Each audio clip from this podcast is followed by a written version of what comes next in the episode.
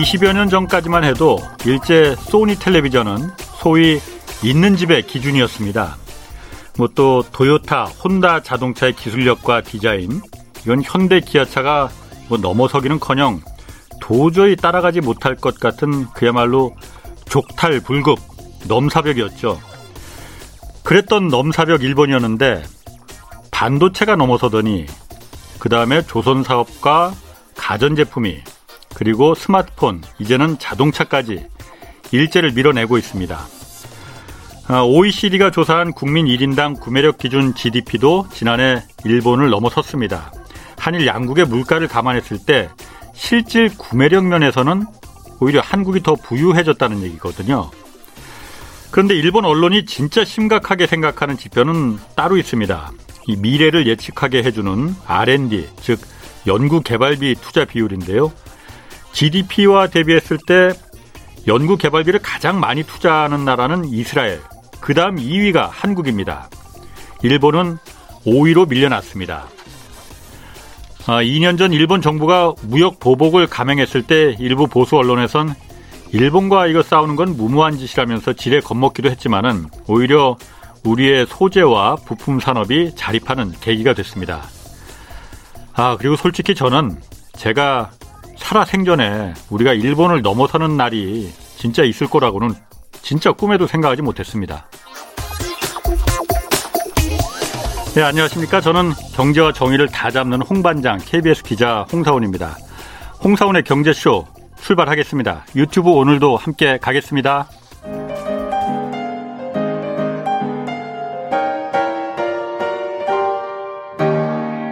경제 방송 많으면 많을수록 아무거나 들으시면 큰일 납니다.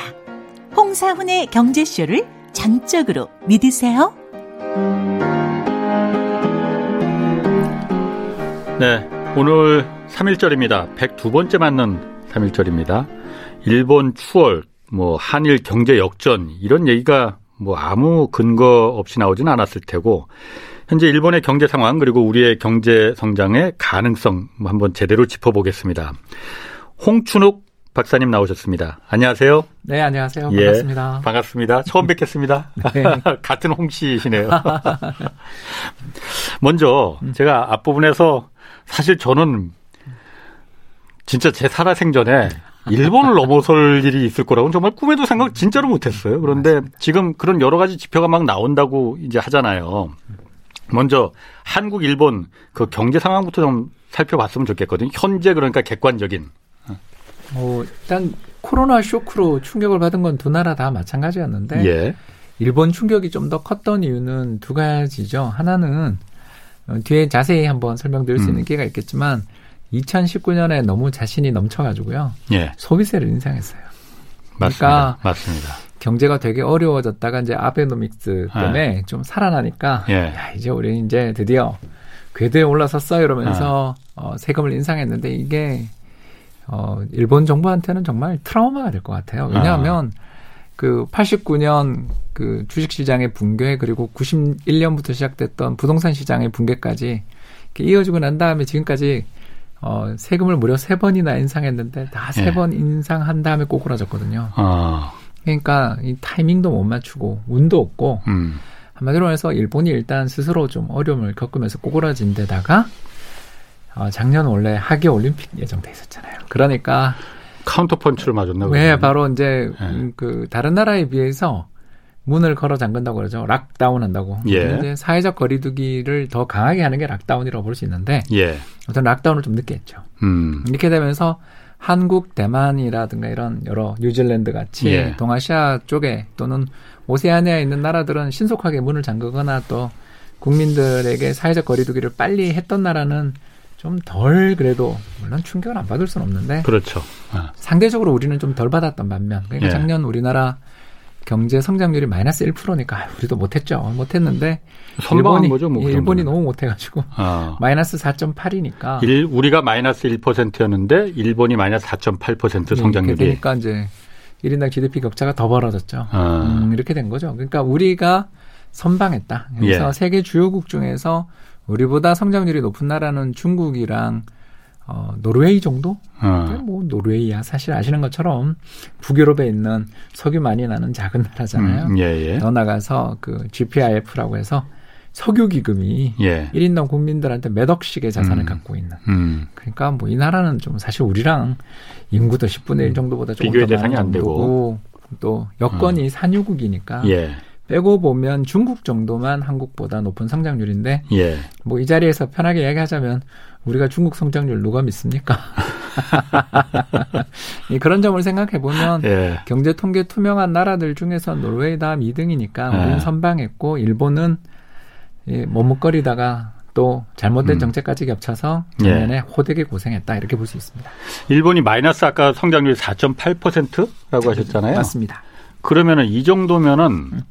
일본이 마이너스 성장률을 기록한 적이 있었나요? 과거에도? 저기 지진 때. 동일본 대지진 때? 예. 아, 그렇겠구나. 예, 그렇죠. 아, 아. 그리고 2008년 글로벌 금융위기 직후였던 예. 2009년도 어려웠고. 어. 그래서 일본 경제 입장에서 이제 연간 단위 마이너스 성장은 11년 만인가 그렇고요. 예. 그게 이제 2009년 글로벌 금융위기 때 일본은 마이너스 났으니까. 예. 뭐 분기 단위는 거기는 자주 마이너스였었고요. 예. 아까 말씀드린 동일본 대지진 때 전력난 때문에 음. 마이너스 한 번 성장했었죠. 예. 네, 그런 걸 제외하고 연간 단위로 보면 일본은 11년 만인가 그렇고 한국은 외환위기 1998년 외환위기 이후에 10, 22년 만에 마이너스 성장이니까 음.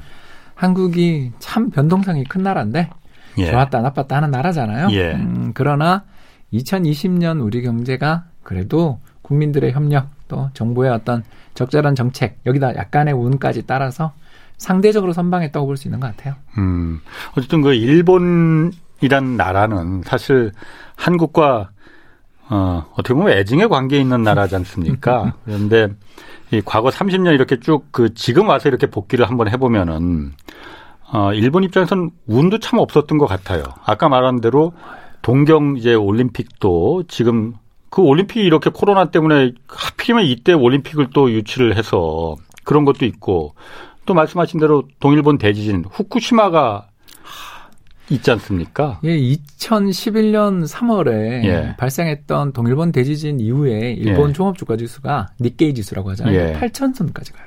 아. 최고점이 4만 선인데. 예. 그 5분의 1 토막이 납니다. 예. 경제라는 게 그 거울이 주식시장이잖아요. 예. 아, 그만큼 어려웠고 그때 당시 이제 민주당 정권이었죠. 간 나우토라고 혹시 기억나실지 모르겠습니다. 예, 예. 예. 그런 여러 일본의 이제 자민당 반대편에 있었던 정부가 예. 어떻게 보면 좀 구조 개혁 한번 해보려고 예. 애를 쓰다가 지진 맞아서 예. 또좀 여러 가지 혼란 특히 그 뒤에 우리 기억나시는 것처럼 다이이치 원자로 어, 원자로 음. 그 사건까지 벌어지면서 전력난까지 예. 겹치고 이러면서 예. 아베한테 넘어가잖아요. 예. 그런 과정들을 이렇게 보면 일본이란 나라가 그 전에 운을 너무 많이 땡겼어서 음. 1950년 한국 전쟁 이후에 어, 예. 베트남 전쟁 또 그 뒤에 동아시아 국가들의 성장 속에 우리한테 또 설비 많이 팔아먹으면서 그렇죠. 빠르게 성장했을 때 그때 한 40년 정도 운을 너무 많이 땡겨서서 음. 이제 지금은 내리 30년째 저렇게 고생하는구나 싶을 정도로 음. 일단 정책 당국들도 우왕좌왕 예. 음, 그리고 더 나가서 경제 자체에 있어서 기업들은 아직은 그래도 발버둥 치고는 있는데 어, 여러 가지 운이 안 따르고 하다 보니까 기진맥진해진 업종들도 확실히 보이고. 예. 그래서 운도 없고 또 정치도 좀 문제가 많았고 여기에 음, 또 우리가 잘했고 아, 이렇게 아, 볼수 예. 있겠습니다. 그 일본 하면은 우리가 하여튼 정말 부러워하고 막 유명한 기업들이 있잖아요. 우리는 왜 저런 기업들이 없을까? 뭐 아까 뭐 말했듯이 집에 소니 텔레비전 있으면 옛날에 제 친구들 집에 있는 애들이 있었거든요. 고등학교 때. 예, 또그 정말 일본, 부자였었지. 예, 일본제 또 오디오도 이야기하셔야죠. 뭐 아이와 뭐 워크맨 뭐 이런 게 전부 다 사실 그 시대 제가 어렸을 때 학창 시절에 다녔을 때 가장 고급 기기는 특히 전자기기는 그리고 기계 부품은 다 일제였거든요. 맞습니다. 근데 지금은 생각나는 기업들이 그렇게 그렇게 있지가 않아요. 굳이 말하면 도요타 자동차 정도 하나 경쟁력이 있을 것 같다. 뭐 파나소닉이나 사뇨 뭐 이런 거는 사실은 아 그런 기업들은 이제 뭐 먹고 사나 이런 느낌도 들거든요. 그러면은 네. 한국의 경제 규모가 음. 정말 일본을 추월을 했느냐? 음, 그건 아니고요. 아직 어. 경제 규모는 인구가 우리가 일본 절반밖에 안 절반이죠. 예. 그래서 우리가 이제 2조 달러 정도. 예. 그 달러로 환산해 보면 예. 2조 달러 조금 안 되고요. 일본이 이제 또 4조 달러 조금 안 되고 그러니까 예. 두 나라의 경제 규모 자체는 아직도 2대 1 이상이죠. 예. 2대 1 이상인데 이제 중요한 건 아, 인구 많은 나라가 뭐든 이긴다 음. 그러면 뭐 우린 중국을 영원히 앞지를 음. 수 없는 건데 그동안 우리가 그래도 아. 어, 이렇게 좀 중국에 비해서 잘 살게 된 게 중요한 거니까 예. 1인당 소득 측면에서는 음. 2018년에 역전한 것으로 보이고 아직 미국 달러 환산한 직접적인 음. 명목 가격은 예. 제 생각에는 올해 내년 사이에 한번 역전을 시도하지 않을까 음. 그렇게 봅니다. 왜 그러냐면 우리나라 전철 가격 보면 금방 알죠. 한국 우리나라 전철 기본 요금 딱 타면 1,200원, 뭐 이렇게 1,250원 이렇게 나오면 예. 일본은 그게 한 구간이잖아요. 그리고 그렇죠. 예. 아, 우리나라는 한 구간 그러면 그래도 열정거장 이상 가야 한 구간이라면 음. 일본은 뭐 몇 정거장 안 가도 올라가니까 예. 결국 이런 그 제일 가격에 가장 큰 차이가 나는 게 통신비를 비롯한 음. 각종 여러 가지 이런 사회 간접 관련된 요금들 그리고 특히 주거비가 일본이 굉장히 비싸잖아요. 음. 그래서 이두 가지 부분에서 물가가 일본 물가 너무 비싸니 음. 우리가 의식주 생활을 감안한 물가를 감안해 보면 예. 한국이 훨씬 물가가 싸니까. 그렇죠. 음 그래서 우리가 구매력을 감안하면 이 고정적으로 나가는 비용을 생각하고 보면 일본은 사실 외형은 아직 우리보다 잘 살지만 예. 실속은 우리보다 못 사는 음. 그런 나라라고 볼 수 있는 거고 그러다 보니까 우리 이렇게 여행이나 이런 걸 특히 뭐 요즘은 좀 못 가지만 2018년 정도까지만 해도 그래도 우리 일본에 500만 명 이상씩 여행 가시는 그렇죠. 분들이 다들 예. 교통비 제외하고 보면 먹거리나 이런 거는 우리가 더 이제 어 가서 싸다는 느낌을 좀 가진다고 이야기하게 된 게 이런 우리나라 경제 사람들의 소득 수준이 올라온 걸 반영했다 이렇게 볼 수 있겠죠. 교통비도 일본이 그렇게 싸지 않던데 저희도 어, 엄청 비싸요. 비싸니까. 출장 제가 뭐그 음, 음. 사례를 한번 말씀드리면은 음. 출장 저희가 일본 예전에는 좀 많이 갔었잖아요. 그런데 가 보면은 아, 고속도로 톨게이트 비용이 10만 원 돈이죠. 아, 그러니까 그래서 그래서 그게 너무 비싸서 야 이럴 바에는 우리가 출장으로 왔는데 신칸센 타고 가는 게 더 낫겠다 했는데 신칸센도 30만 원 넘을 걸요. 그러려면 차라리 그냥 고속도로 톨게이트 그냥 내는 게 낫겠더라고요. 그리고 예. 교통비도 그러니까 절대 싼 게 아니더라고요. 예, 그러니까 일본 사람들이 그 중요한 회사를 다닐 때 조건 중에 하나가 예. 교통요금 보조를 해주느냐가 굉장히 중요하다고 합니다. 아, 교, 교통비를 보조를 해주느냐 안 해주느냐? 예, 그거 따라서 달, 달라진대요. 아. 회사를 출근하고 말고. 왜냐하면 중간에 다 교통요금으로 다 뺏겨버리니까. 결국 아. 일본 사람들이 외형은 뭐 우리보다 아직 그래도 1인당 국민소득은 조금 더 높아요. 달러로 그렇죠. 보면 그러나 일본하고 우리나라고 어떤 어느 정도 되죠? 우리가 이제 3만 불 정도 전후라고 하면 일본이 그래도 4만 불 정도라고 아니 4만 불은 아직 안. 거기도 아. 4만 불은 밑돌고 있고요. 아. 왜냐하면 아베노믹스 아하. 그래서 환율이 어 1달러에 대해서 80엔 하던 게 지금 120엔, 110엔 하니까 예. 일본도 이제 환율이 올라가 버리니까 음. 환율로 계산된 일본의 1인당 국민소득은 3만 불 초반이니까 예. 우리나라가 이 속도대로 우리 경제가 성장하고 일본이 만약 정체됐다. 예. 뭐 그렇게 이건 좀 일본 입장에서 아. 억울하겠습니다만 예, 예. 이런 가정을 두고 한다면 수년 내 명목 환율로도 역전하지 예. 않겠냐 그렇게 보는 거죠. 그래요. 그러면은 어, 어쨌든 한국의 그 특히 산업적인 면에서 봤을 때 다 일본은 어쨌든 우리의 뭐 롤 모델? 롤 모델이라고 하기는 뭐하지만 어쨌든 일본을 많이 그야말로 따랐잖아요. 그러니까 어, 일본을 따라서 저렇게 하고 베끼기도 하고 그래서 우리 나름대로 그러니까 거기서 뭔가 경쟁력을 찾고 이렇게 했었는데 지금은 사실 그 단계는 벗어났죠. 그러니까. 어, 주요 산업들 중에서 이제 네. 산업연구원에서 우리나라 예. 캐트라는 산업연구원 연구소가 네. 있는데 그 산업연구원이 각 산업의 경쟁력을 조사를 하는데 예. 우리나라가 이렇게 이제 여러 가지 산업들을 조사를 해보니까 아직 자동차는 넘어섰다고 말하기는 어려운데 예. 전자라든가 뭐 조선이라든가 이런 주요 산업들 상당수는 어, 직접 직접으로 비교를 해도 우리가 넘어섰더라.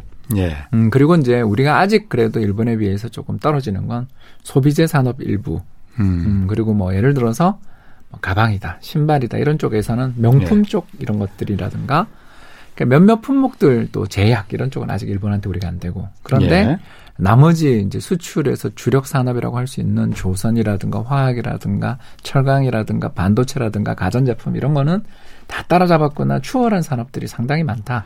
예. 이렇게 보실 수 있고 특히 어, 전자제품 산업들이랑 반도체 같은 경우는 어, 일본을 100으로 넣으면 우리가 거의 한 150, 140 음. 이상 정도 될 정도로 격차들이 벌어지고 있는 중이라고 할 수 있어요. 그래서 아직 전부 다 평균으로 놓고 보면 우리가 더 나으냐 이렇게 말하면 그건 아닌데 왜냐하면 예. 우리가 좀 잘 나가는 산업은 우리는 막 뛰어가지만 사실 우리나라 산업 내에서도 보면 조금 떨어지는 산업들은 여전히 있잖아요. 예. 그런 산업들은 아직 남아 있어서 전체 산업의 경쟁력을 딱 놓고 보면 일본을 완전히 제쳤다고 이야기하기에는 아직 조금 그래도 노력이 필요한 부분이 있는데 예. 빠르게 성장하는 부분이 우리가 잘해요. 음, 빠르게 성장하는 부분. 그러니까 여러 산업이 있으면 성장률이 5%인 산업이 있고 50%인 산업이 예를 들어 있다면 예. 우리는 50% 쪽을 잘하는 거죠. 아. 그게 2차 전지. 아까 방금 말씀드린 이제 화학 산업 일부지만 예. 2차 전지라든가 또는 조선이라든가 음. 반도체라든가 디스플레이라든가 그리고 어 저기 하나 아 저 단말기들 스마트폰 음. 같은 예. 이런 전자통신기기류 쪽은 우리가 굉장히 잘하고 있고 또 그 잘하는 속도가 예. 산업 전체가 이 불황에서도 코로나 불황 속에서도 상대적으로 성장 속도가 빠른 업종이 잘하는 거죠. 이게 우리의 어떻게 보면 미래고 그래서 제가 수년 내 일본 찍힐 것 같아요. 이렇게 이야기를 들을 수 있는 이유가 예. 한국의 평균적인 성장률이 최근에 예. 그래도 많이 떨어져서 3%인데 예. 일본은 제로거든요. 그러니까 예. 이게 우리가 추월의 가능성이 이대로 가면 수년 내, 수삼 년 내 추월이 되지 않겠냐 이렇게 얘기하는 거죠. 그래요.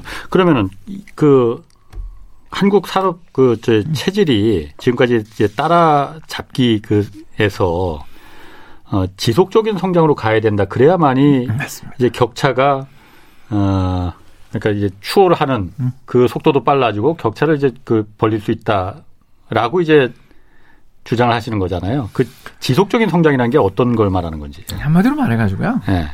어, 그, 그, 인력이나 기계 투입으로 성장하는 게 아니라, 예. 사람의 어, 역량, 예. 혹은 기술 수준으로 성장하는 걸 어, 지속 가능한 성장이라고 저희들이 부르는 거죠. 음. 왜 그러냐 하면, 이제 우리나라가, 일본도 그런데, 일본이 2005년 정도부터 인구 감소한 나라잖아요. 음. 음 그렇죠, 그죠? 예, 거기서 예. 그러니까 부동산 시장은 무너진 지 한 30년 돼가지만 예. 인구가 본격적으로 감소하기 시작한 건 한 17, 18년 됐어요. 예, 예. 네, 그런 과정에서 경제가 성장해 나가려면 결국 인력 투입은 이제 힘든 거고 예. 또 외국인 인력들을 유입을 시킨다 또는 수입을 한다 그러더라도 아니 그 전에 있던 뭐 자국민들 생산성 수준에 비하면 떨어지잖아요. 예, 예. 네, 결국 경제의 성장을 유발하려면 사람의 한 명한 한 명의 수준을 올리든가 예. 아니면 두 번째 똑같은 자본을 투입하더라도 그 자본의 활용 가치를 높여가지고 예를 들어서 똑같은 공작기계 하나 들어왔는데 음. 예전에 100대 만들 걸 올해는 110대를 만든다든가 예. 이런 식으로 사람들끼리 모여서 협업하는 능력들을 키우든가 아니면 음. 이 둘로 설명 안 되지만 뭔가 아주 화끈한 새로운 창의적인 발명품을 만들든가 예. 세상에 이 음. 성장을 이루는 방법은 이제 이 세 가지인 거죠. 음. 그이 세 가지를 육성해 나가기 위해서는 무엇보다 교육이 중요한 거고, 그죠? 예. 사람 한 명한 한 명이 똑똑해져야 되고, 두 명, 두 번째는 사람이 기술을 더욱더 갈고 닦아가지고, 기계, 똑같은 기계를 넣더라도 저걸 잘 다루는 거. 그리고 이제 마지막 세 번째가 뭔가 새로운 걸 창출해서 특허를 막 출원하고 발명 특허 이런 거. 예. 그러니까 실용 신한 특허나 디자인 특허도 중요하지만 예. 발명 특허 이런 걸 해서 그것도 또 한국에서만 하는 게 아니라 미국에서 그 특허로 인용이 막 되고 예, 예. 그러니까 이런 것들이 앞으로 굉장히 중요해지는 세상이 왔는데 일본은 일단 첫 번째 우리도 지금 좀 걱정은 걱정인데 일단 1인당 인적 자원의 능력이랄까 사람들의 교육 수준 이런 게 일본 사람들 최근에 이야기 들어보시면 알겠지만 음. 어, 공부 안 하잖아요. 예. 가장 대표적인 제가 사례를 하나만 이야기하자면 어. 세계에서 가장 수준 높은 대학이 있는 곳이 미국이잖아요. 예. 그 미국에서 일본 유학생들 숫자가 급감하고 있죠. 음. 이야기 들으셨을 거예요. 그래서 학생 수도 줄어들지만 유학도 안 가는 환경이 예. 된다면 물론 이제 일본이 워낙 몇몇 산업에서는 세계 탑이니까 예. 물리, 뭐 화학 이쪽에서 노벨상 계속 받고 있으니까 굳이 미국까지 안, 안 가도 안 가도 된다 어. 이렇게는 이야기할 수 있을지 모르지만 적어도 우리가 지금 이렇게 돌이켜 보면 세계적으로 최근에 가장 핫한 산업들 뭐냐 이렇게 OTT 그죠 넷플릭스를 비롯해 가지고 음. 우리 인터넷에서 네. 다 어. 전부 영화관 못 가니까 다 네. 집에서 텔레비전 보고 있죠. 또 예. 도움이 나와서 거기서 컨텐츠들 미국산 컨텐츠들 세계에서 제일 많이 하죠. 또 시간 날 때마다 우리가 SNS 할 때마다 이거 전부 다, 다 미국 앱들이죠. 네. 거기다 검색하거나 동영상 본다 그래도 다 미국 앱들이고 거기서 어마어마한 추천 기능들 옛날 같았으면 꿈에도 생각 안 했을 것 같은 것들을 오늘은 이거 어때요 하고 추천해 주고 있잖아요. 예. 그러니까 이런 어마어마한 데이터들, 빅데이터를 다루는 능력들 이 대부분이 결국 미국에서 히트 친 게 한국이나 세계적으로 퍼져나간다라는 건 우리 어쩔 수 없이 이건 눈물을 머금고 인정할 수밖에 없는 건데 예. 그렇다면 거기 가서 우리가 배우고 거기서 새로운 아이템이 있으면 빨리 가져와가지고 우리가 예. 어 그러니까 네이버나 카카오처럼 예. 한국 시장을 외국 기업들이 침투해 들어오는 것도 물론 좋은 일이겠지만 한국 사람들이 그걸 기술을 음. 만들어내서 우리끼리 하고 또 더 나가 수출하고 우리 라인 메신저 같은 경우는 일본을 예, 잡고 예. 있잖아요. 그러니까 예, 이런 예. 식으로 자기 것에 다른 나라에서 벌어지고 있는 신속한 기술 혁신의 최전선에서 벌어지는 일을 빨리 수용하려면 일단 나가고 좀 죄송합니다만 뺏기기도 잘하고 어 그리고 더 나가서 거기다 플러스 알파를 뭔가 부각을 해야 되는데 그게 좀 인적 자원 면에서 어려움이 있고 두 번째 일본 기업들은 잘하고 있어요. 그거는 일본 기술 장인들에 대해서 우리가 뭐 감탄하잖아요. 그렇죠. 예, 음, 그거는 예. 잘하는데 음. 이제 세 번째 발명 특허 부분에서 보면 어, 최근 들어서서 미국 시장에서의 발명 특허 순위를 이렇게 살펴보면 1등이 음. 미국이고 2등이 일본인 건 분명한데 3등이 한국이에요. 아. 4등이 중국. 그래요? 저기 아, 아. 독일입니다. 그리고 5등이 중국입니다. 음. 그게 무슨 소리냐면 일본은 굉장히 잘해오고 있었고 그걸 유지하고 있는 중인데 예. 한국이라는 가물치가 하나 음. 갑자기 평화로운 연못에 돌아가지고 예. 어, 일본 내에서도 좀 경쟁력이 떨어지는 회사를 잡아먹으면서 갑자기 폭풍 성장하며 지금 올라오는 중이고 음. 실제로 미국 내에서 발명 특허 출원 기업들 1위부터 10위 이렇게 보면 삼성전자나 LG나 현대차 같은 또는 SK 하이닉스 같은 기업들이 계속 상위권으로 올라가는 반면 예. 일본 기업들은 뭐 도요타라든가 몇몇 기업들은 보이지만 음. 숫자가 늘어나지 그렇죠. 않는 모습을 음. 보이는 거죠. 일본 기업 같은 경우에 그런 것 같아요. 전통적인 아까 말씀하신 대로 전통적인 어떤 장인, 음. 기술, 전통 기술 이런 부분은 굉장히 강점이 있는데 아, 정말 빅테크, 정말 4차 산업혁명의 이 석유라고 하는 그 데이터를 활용한 그런 어떤 혁신 기업, 혁신 기술 이런 부분이 굉장히 그 왜 그렇게 떨어질까요? 두 가지 아니겠어요, 그죠? 그러니까 어. 첫 번째는 자원이 없었던 거겠죠. 왜냐하면 네. 버블이 붕괴되면서 어. 주가 폭락하고 또 일본은 서로 상호 주식 보유라는 걸 했잖아요. 예, 예. 은행이 계열 어. 회사 주식을 다 가지고 있어요. 예, 예. 네, 그러다 보니까 주가가 폭락하는 순간 은행이 어려워지고 음. 은행이 어려워지면서 결국 어, 갖고 있던 보유 주식을 팔거나 혹은 대출을 회수해버리게 되니까. 예. 일단 투자의 여력이 사라졌던 게 가장 음. 컸겠죠. 음. 여기 이제 두 번째가 갈라파고스 효과라고 우리가 부르는 일본이 고립된 예, 1억 네. 천만 넘는 이제 조금씩 줄고 있으니까 네. 1억 2천만에서 이제 1억 천만대로 내려오고 있는데 이런 거대한 내수 시장에 또 예전에만 하더라도 1인당 국민소득 4만 불 정도까지 환율 네. 기준으로 그래서 세계에서 당시는 1인당 국민소득이 제일 높은 나라 중에 하나였으니까 30년 예. 전에 4만 불이니까 이 정도로 높은 소득을 가지고 있는 거대 내수 시장을 가지고 있으니까 여기서만 우리가 잘해도 돼라는 생각을 또 가졌던 것 같아요. 음. 그게 가장 대표적인 사례를 제가 하나 얘기하자면 스마트폰 시장 같아요. 음. 보시면 결정적이 예, 예. 그래서 일본 스마트폰 시장을 보면 70에서 80%가 아이폰이 잡고 있어요. 예. 그래서 엑스페리아라든가 혹시 소니 소니에서 만든 예, 바로 예, 아시는군요. 예. 그러니까 뭐 파나소닉이라든가 네. 소니라든가 히다치, 어, 히다치 오랜만에 들어보시죠. 네. NEC 등등 수많은 일본 제조업체들이 스마트폰 초기에 되게 잘했거든요. 음. 잘하는데 이제 문제가 일본 내수 시장에서 벗어나서 다른 나라 시장에 가서 그걸 물건을 팔기 위해서는 예. 뭔가 혁신도 주도를 하고 새로운 어떤 음? 그런 걸 넣어야 되는데 그런 부분에서 좀 약했던 거죠. 반면 우리나라 기업들은 우리나라 내에서도 치열하게 싸웠지만 LG나 삼성은 미국 시장에서 지금 이 2위랑 3위를 달리고 있을 정도로 거대한 스마트폰 제조 회사들이 됐고 또 해외 시장 우리 짜, 작은 내수 시장에서 싸워봐야 그렇죠. 별로 먹을 거 네. 없다 이렇게 예. 생각하고 또 우리나라는 아시는 것처럼 AS가 굉장히 중요한 시장이라 어. 고정비가 좀 많이 든다고 들 이야기해요 아시죠? 네, 그런 까다로운 소비자들을 만족시키기 위해서 기술 개발을 더 했다고도 아, 우리가 그냥 우스갯소, 우스갯소리 같아요. 저는 그게 뭐 기업 입장에서 뭐가 좋겠어요. 그러나 아무튼 굉장히 우리나라는 어려운 시장이고 또 이게 글로벌 조류를 되게 빨리 받아들이는 음. 리트머스 시험지 같은 시장이라 그러거든요. 우리 test bed가 됐다. 예, 최근에 네. 특히 뭐 클럽하우스라고 혹시 아세요? 아, 예, 뭐 바로 바로 알잖아요. 아, 예, 예. 그러니까 새로운 저는 아이폰을 앱이, 사용하지 않아서 서, 뭐 해보진 않았는데 얘기는 많이 뭐, 들었어요. 저도 구형폰으로 어. 해봤습니다. 아. 그러니까 그 말을 드리고 싶은 이유는 우리는 굉장히 발이 빠르고 귀를 열어놓고 이렇게 아. 쫑긋 세우고 사는 귀각도 조절을 굉장히 아. 잘하는 아. 아, 그런 국민들의 또 굉장히 개방성이 좀 강한 그런 나라인데 비해 일본은 상대적으로 좀 폐쇄적이고 자기들만의 롤 그래서 이제 갈라파고스, 그러니까 주변 1000km 이내에 아무런 대륙이 없는 예. 그 절의 고도에 있는 섬을 우리는 갈라파고스라 그러잖아요. 거기서 이제 새로운 변종들이 나타나서 다윈이 가서 종의 기원도 쓰고 음. 그랬잖아요. 음. 그런 것처럼 다른 데서 보기 어려운 제품들이 많아서 야 가면 참 어, 이렇게 관광객 입장에서는 야 이런 것도 예. 파는구나 싶어서 좋긴 하지만 예. 다른 나라에서 자기 물건 팔 때는 어려움이 있을 수 있는 너무 자기 국민들한테 네. 저희들이 좀 맞춤형 음. 돼 있는 그런 제품들을 많이 팔았던 게 문제 아니냐 이런 이야기를 하고 그런 면에서 보면 이제 우리도 참 운이 좋았던 게 일본이 계속 네. 뻗어 나가고 특히 아무리 갈라파고스라 그러더라도 예. 그 거대한 옛날 그 록펠러 센터를 사들이던 그렇죠. 그 거대한 어. 재력 어? 콜롬비아 예. 영화사들 사던 소니의 그 재력을 음. 우리는 알잖아요. 예. 그게 그대로 유지됐으면 우리가 힘들었을 거예요. 왜냐하면 일본이 미국에 좋은 기업들이 있으면 M&A라도 해서 기술을 예. 받아들이고 음, 음. 수용하고 음. 자기들 표준을 만들어냈을 텐데 그때 아차 이 일본 기업들이 너무나 큰 그 재무 제표의 손상, 예. 대차 대조표 불황이라는 거니까 부채를 많이 지게 되면서 기업들이 그 빚을 갚아 나가느라고 허덕이는 순간 그때 이제 90년대 우리가 돌이켜 보면 뭐가 왔냐면 정보통신혁명이 본격화됐잖아요. 예. 윈도우 음. 윈도우 9 음, 그리고 예. 넷스케이프 아, 인터넷의 세계 아, 아, 아. 예, 그렇잖아요. 예, 예. 예, 그때 일본이 멈칫하는 사이에 특히 97년 하시모토 류타로 정부가 했던 그 소비세 인상으로 예. 어마어마한 불황이 오고 그 불황 속에 아시아 외환위기로 또 아시아 빌려준 돈다 음. 떼이고 떼였다기보다는 예.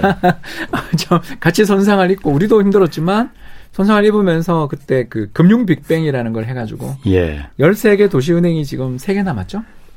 그러니까 은행들이 10개 이상 무너지는 과정에서 구조조정까지 하면서 이게 그 타이밍 이제 도약을 해야 되는 정보통신 아날로그에서 디지털로 넘어가야 되는 그 시기에 일본이 그 중요한 한 3년을 일본은 놓쳐버리고 우리는 초고속 통신망도 깔고 음. 더 나가서 물론 이제 벤처 버블은 있었습니다만 그래도 우리는 스타트업들 육성하며 벤처 붐을 만들어서 그래도 우리 뛰어난 인재들 예를 들어서 한국을 대표하는 수많은 기업들의 출신들이 CEO들이 되게 많잖아요. 예. 아니 음. 고시만 져도 되고 의사만 해도 될 것 같은 그 뛰어난 인재들이 그 위험한 사업에 뛰어들어서 아니 물론 잘못된 분도 많은 거 알아요. 알지만 예. 한국이 그래도 90년대 말 2000년대 초에 그 세계적인 인터넷 붐에 한국은 재빨리 올라탄 반면 예. 실패도 많았다는 걸 제가 부인하는 예. 거 아니잖아요.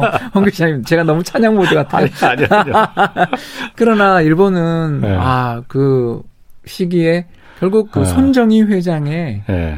어, 기업들 몇 개 정도를 제외하고 예. 그러니까 손정희 회장은 뛰어난 투자자지만 예. 소프트뱅크 그룹이 정말 대단하다는 건 인정하지만 예. 소프트뱅크 그룹이 어마어마한 초기 투자자로서 돈을 많이 벌어준 걸 알지만 예.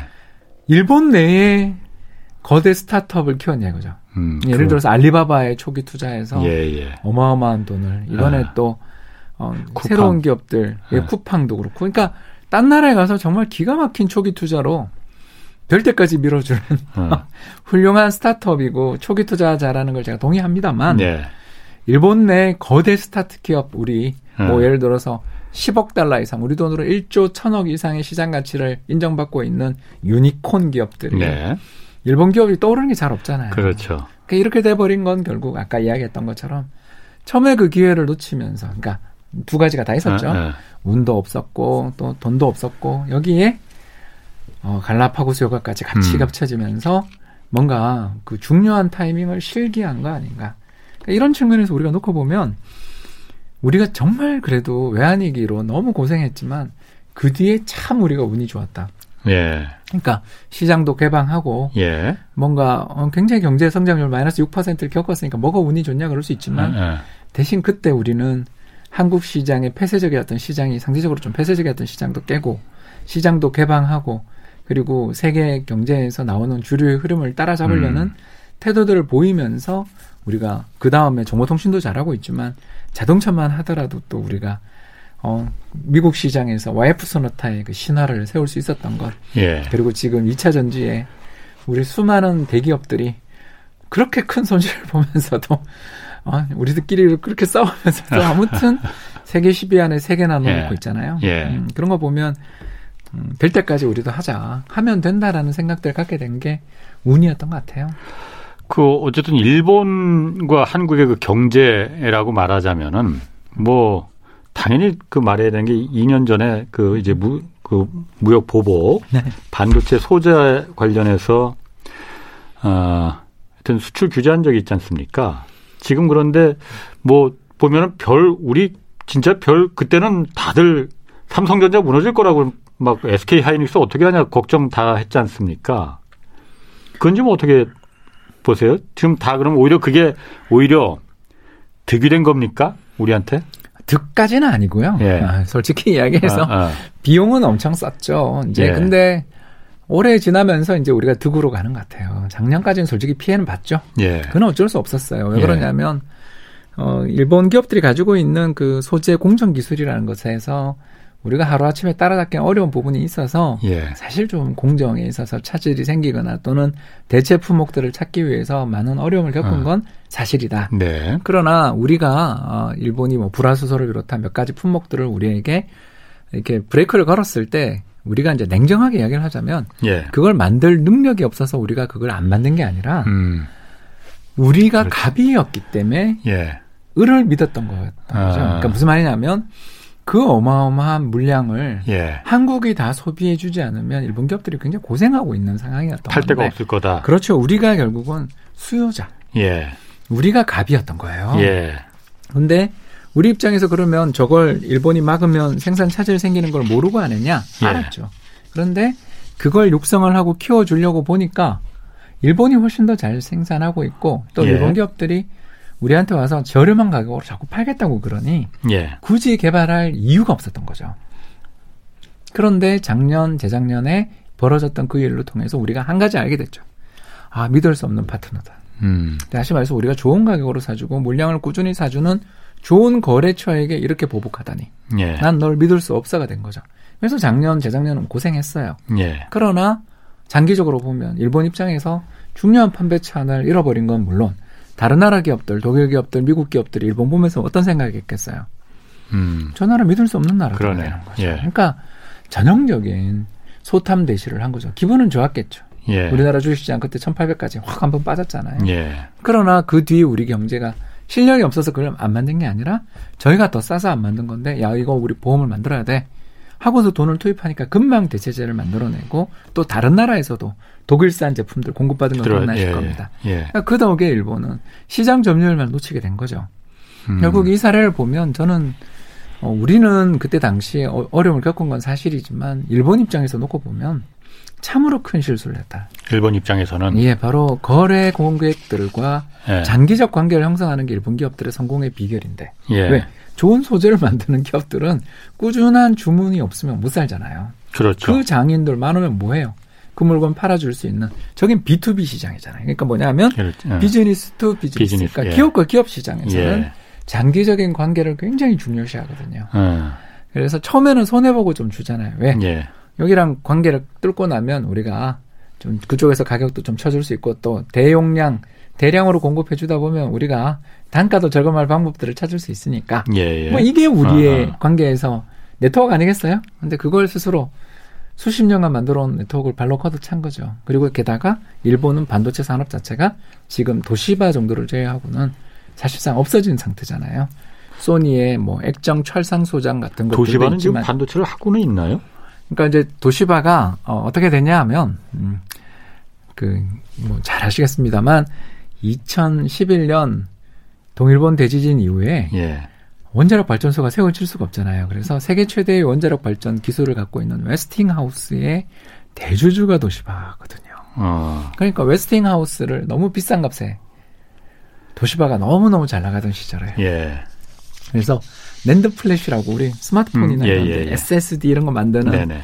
이런 NAND flash에서 도시바가 압도적인 1위였어요. 예. 그래서 그 1위 기업으로서 돈이 많아서 웨스팅하우스 샀다가 예. 이제 원자력 발전소 아무도 안 만드니까 음. 어떻게 되겠어요? 그래서 구조조정을 해야 어. 되는데 누가 웨스팅하우스를 사주겠어요? 그렇지. 예. 그럼 어떻게 됩니까? 잘 나가는 회사 지분을 팔아야 됩니다. 예. 아. 어, 그래서 NAND flash 1위였던 도시바 NAND flash에 대한 투자도 거의 이루어지지 못했고 그리고 지분도 SK 하이닉스 등 경쟁 기업들한테 조각 내서 팔았다라는 건 몇 년 전 아주 이슈였죠. 예. 이러면서 순위가 압도적 1위였던 NAND flash 메모리 사업에서 삼성전자가 지금 압도적인 1위입니다. 예. 그리고 3위가 미국의 웨스틴 음. 어, 하우스. 뭐 이런 그 여러 가지 회사들로 순위 조정이 벌어지게 된 게 도시바가 보면 좀 다각화라고 했었지만 다 악화가 돼버린. 다 악화. 예, 그러니까 일본 기업들이 아까 제가 잠깐 이야기했다시피 자기 주전공에서 뭔가 잘하고 여기서 M&A도 탁 하고 하면 네. 그러면 좋았을 걸. 음, 뭐 이렇게 다각화 너무 자기들이 불황이 힘들었겠죠. 그래서 음. 다른 산업에 뭐 좀 진출한 경우도 많고 파나소닉은 그래도 아시는 바와 같이 2차 전지 부문에서 테슬라와 손잡고 음, 예, 예. 세계 3강 중에 하나입니다. 그러니까 예. 중국 기업 CATL, 한국의 LG화학 그리고 어, 파나소닉 이렇게가 세계 빅3 2차 전지 회사니까 예. 일본 다 죽었다. 이거는 아니고 아하. 옛날의 위상에 비하면 너무나 약하다. 이게 맞는 말이겠죠. 그렇군요. 그 일본도 어쨌든 좀 그 산업적인 면 말고 음. 이제 그 어쨌든 전체적으로 봤을 때 일본 국가 경쟁력이 어쨌든 인구가 국가 국가 경쟁력을 말하는 거 아닙니까? 그런데 그렇죠.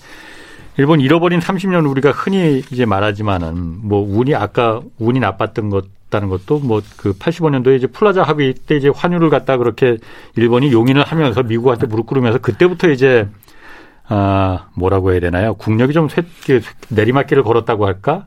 그러다가 결정적으로 어쨌든 지난 30년간 일본 부동산 문제 이게 굉장히 하여튼 그 경제적으로 사회 경제적으로 충격을 많이 줬잖아요. 맞습니다.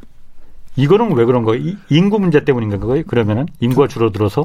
어, 인구 문제가 첫 번째 아, 이유고요. 아니, 예. 그거는 뭐 당연한 거고요. 예.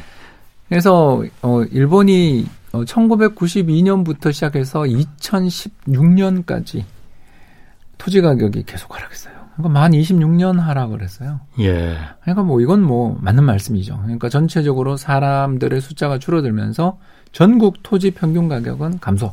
예. 동의. 음, 근데 이제 두 번째 이유가 있죠. 음.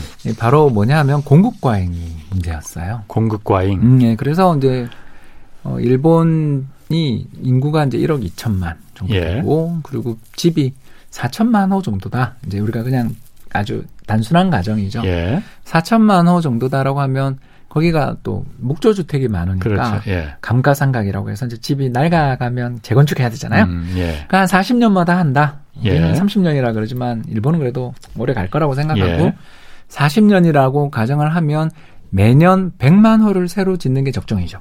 예. 네, 그렇지 않습니까? 아, 아, 4천만 아. 호가 있는데 예. 어, 100만 호를 새로 지으면 딱 40년 동안 한 번씩 이렇게 집이 예. 교체가 되는 아, 아. 셈이잖아요. 그런데 일본 정부가 이제 경기 부양을 하는 방향이 틀렸죠. 예. 음, 1990년 버블 붕괴된 다음에 경기가 나빠지니까 야 경기를 부양하자 이러면서 건설 경기로 부양을 하려고 그랬던 음. 거예요. 그래서 임대주택도 많이 짓고 공공부문에서 집을 많이 지어서 얼마를 지었냐면 170만 호를 지었어요.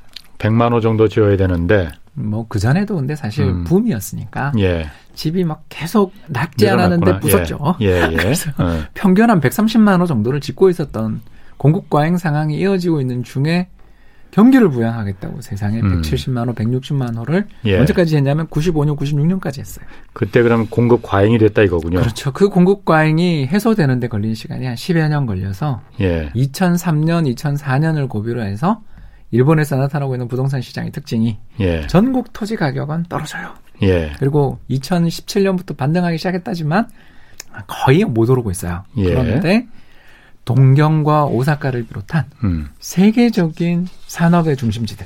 우리 아까 이야기했었던 도시바다, 소니다, 파나소닉이다, 음. 캐논이다 이런 회사는 아직도 쟁쟁하잖아요. 예. 이런 회사들의 본사가 위치하고 있는 동경 메갈로폴리스, 그러니까 거대한 도시의 집합을 메갈로폴리스라 그러죠. 예. 예 그런 동경 메갈로폴리스나 오사카, 고베, 교토 메갈로폴리스는 음.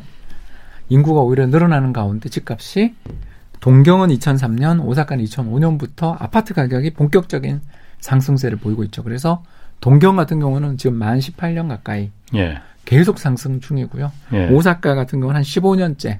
여기는 탄력은 좀 느리지만 예. 꾸준히 상승하고 있는 걸 보면 양극화다.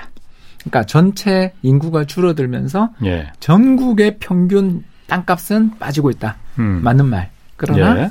아파트에 대한 선호가 높아지면서 지진 문제도 있잖아요. 아, 예. 그리고 더 나가서 우리도 그렇지만 어, 다 젊은 계층들은 자기의 그 공간 음.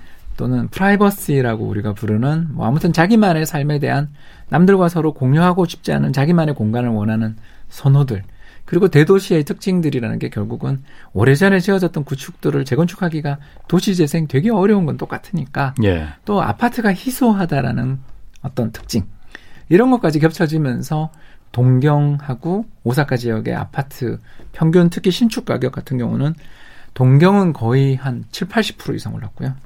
음. 바닥에서. 예. 네, 그리고 오사카 같은 경우는 3, 40% 정도 오르는 강세 흐름이 이어지는 정말 심각한 양극화의 나라다.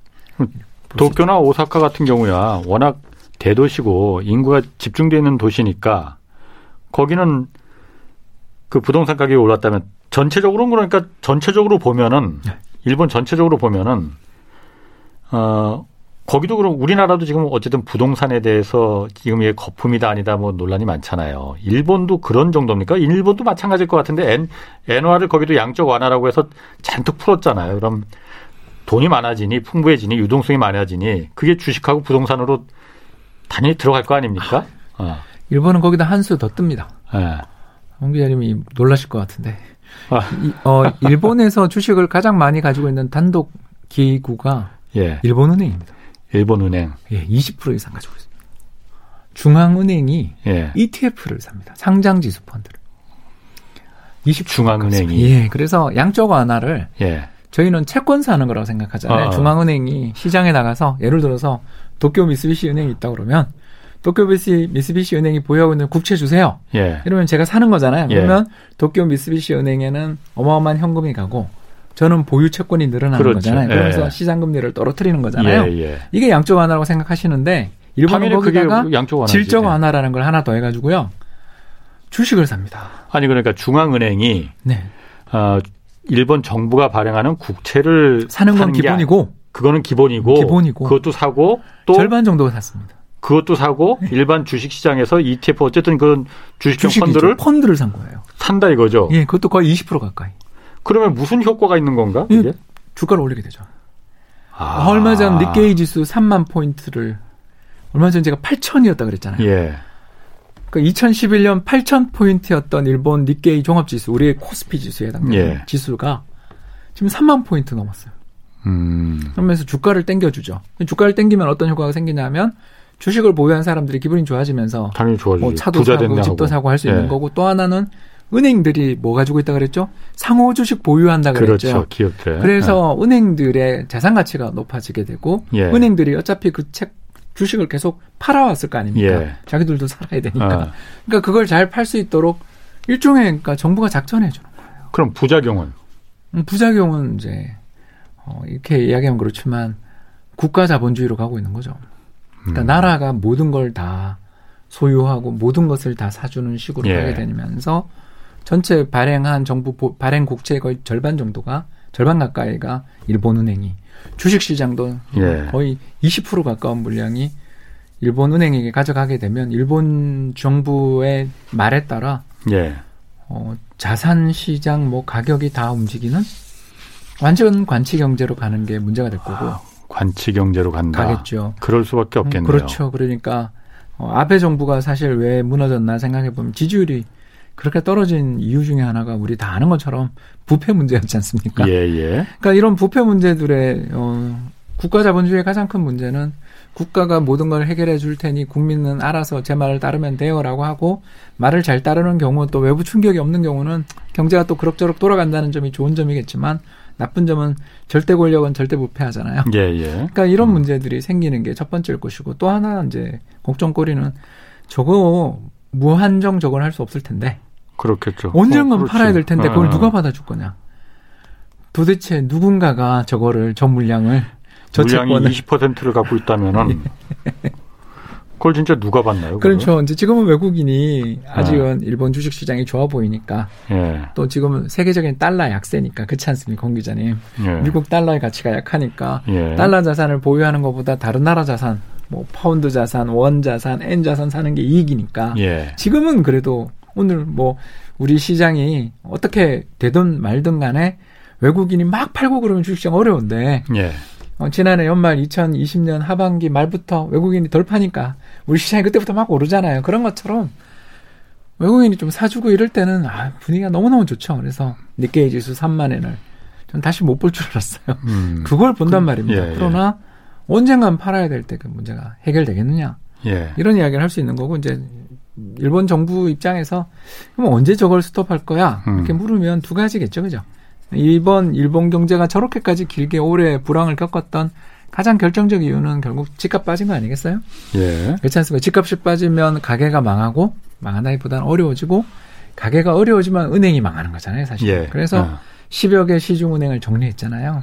음. 그러니까 그거 과정에서 정부는 공적 자금도 엄청나게 투입되거나 또 시장이 진 부담이 컸으니까 집값이 오르면 대출 회수가 가능해지잖아요. 은행들 입장에. 집값이 오르면 그래서 그렇죠. 지금 어. 오사카라든가 동경 같은 지역에서 오르는 게 전국적으로 좀 확산되는 예. 그런 징후가 나오는 게 중요할 거고 두 예. 번째는 예. 물가가 오르는 거겠죠. 음. 음, 그래야 자산 가치가 오르고 어, 어떻게 보면 좀 이 지금 어 제가 굉장히 일본 방문해 가지고 놀랐던 게 10년 만기 부동산 담보대출 금리가 0.5% 0.6%밖에 안 돼요. 음. 10년을 빌리는데 매년 금리를 0.6% 주면 돼요. 0.6%. 예, 0.5%인 적도 봤습니다. 거의 거저네. 거저죠. 예. 그러니까 이거 수수료라고밖에 볼 수 없는 이 금리를 줘도 사람들이 사실 아까 이야기한 동경 지역의 일부 아파트 맨션들만 예. 일본에서 맨션이라고 하죠. 맨션만 샀단 말이에요. 근데 예. 물가가 오르기 시작한다라는 전제가 붙으면 요 0.6% 대출 금리는 정부가 계속 무기지 채권을 사주니까 예. 못 오를 거 아니에요. 어. 아니 양쪽 하나라는 게 이것도 사거든요. 예. 부동산 담보대출 채권도 사요. 그건 제가 아까 국가 자본주의라 그런 거예요. 예, 한번 말씀해 보십시오. 예, 그런 거에서 예. 물가가 예를 들어서 1, 2% 오른다 그러면 마이너스 금리가 되잖아요, 이거. 예. 왜냐하면 세상 모든 가격이 그렇지. 1, 2%씩 예. 오르는데 대출 금리 0.6%면 예. 대출 받는 게 무조건 이익이잖아요. 그렇죠. 예. 그러니까 그걸 유도하고 싶은 것 같아요. 그래서 금리를 음. 절대 금리를 더 낮출 수는 없으니까 예. 실질적인 금리를 마이너스 만들면 집 안 살 사람이 없고 대출 안 받을 사람이 없으면 은행들이 살아날 거 아닙니까? 예. 그리고 기업들도 뭐 어떻게든 외형을 확장시키고 사람들을 뽑을 거 아니에요. 예. 이런 쪽의 선순환이 벌어지면 그때는 BOJ 일본 중앙은행이 주식이나 채권을 좀 팔아도 되는 시기가 오지 않겠냐? 이렇게 계획을 하면서 저렇게 돈을 푸는 거라고 그렇게 보고 있죠. 제가 궁금한 거는 지금 일본 중앙은행이 그 국채 말고 양적 완화를 하는 게 저는 당연히 뭐 그 연준이나 미국처럼 미국 정부가 발행하는 아니요, 그 국채를 사는 건 줄 알았는데 그렇지 않다면 일반 주식이나 아까 말한 대로 부동산 담보 채권도 산다면 그것도 삽니다. MBS도 삽니다. 다른 나라 같은 경우에 다른 나라도 그렇게 하는 데가 있습니까? 잘 없죠. 그렇군요. MBS 사는 데는 좀 있습니다. 알겠습니다. 주식은 아이고. 뭐 일본이 압도적입니다. 예. 아, 일본이 다른 나라 없고 예, 일본만 제일 먼저 시작했습니다. 예. 그렇군요. 알겠습니다. 오늘 저희가 뭐 일본 관련해서는 사실 가깝고도 먼 나라 뭐 늘 말하는 게 그건데 또 애증의 관계라고 있고 했고 굉장히 궁금한 게 더 많습니다. 근데 오늘 다음에 한 번 더 나도 나오셔서 예, 오늘 날짜가 날짜인 만큼 예, 그렇게 하겠습니다. 오늘 말씀 감사합니다. 지금까지 홍춘욱 박사님이셨고요. 홍사원의 경제쇼 오늘 여기까지입니다. 저는 KBS 기자 홍사원이었고요. 내일 4시 5분에 다시 찾아뵙겠습니다.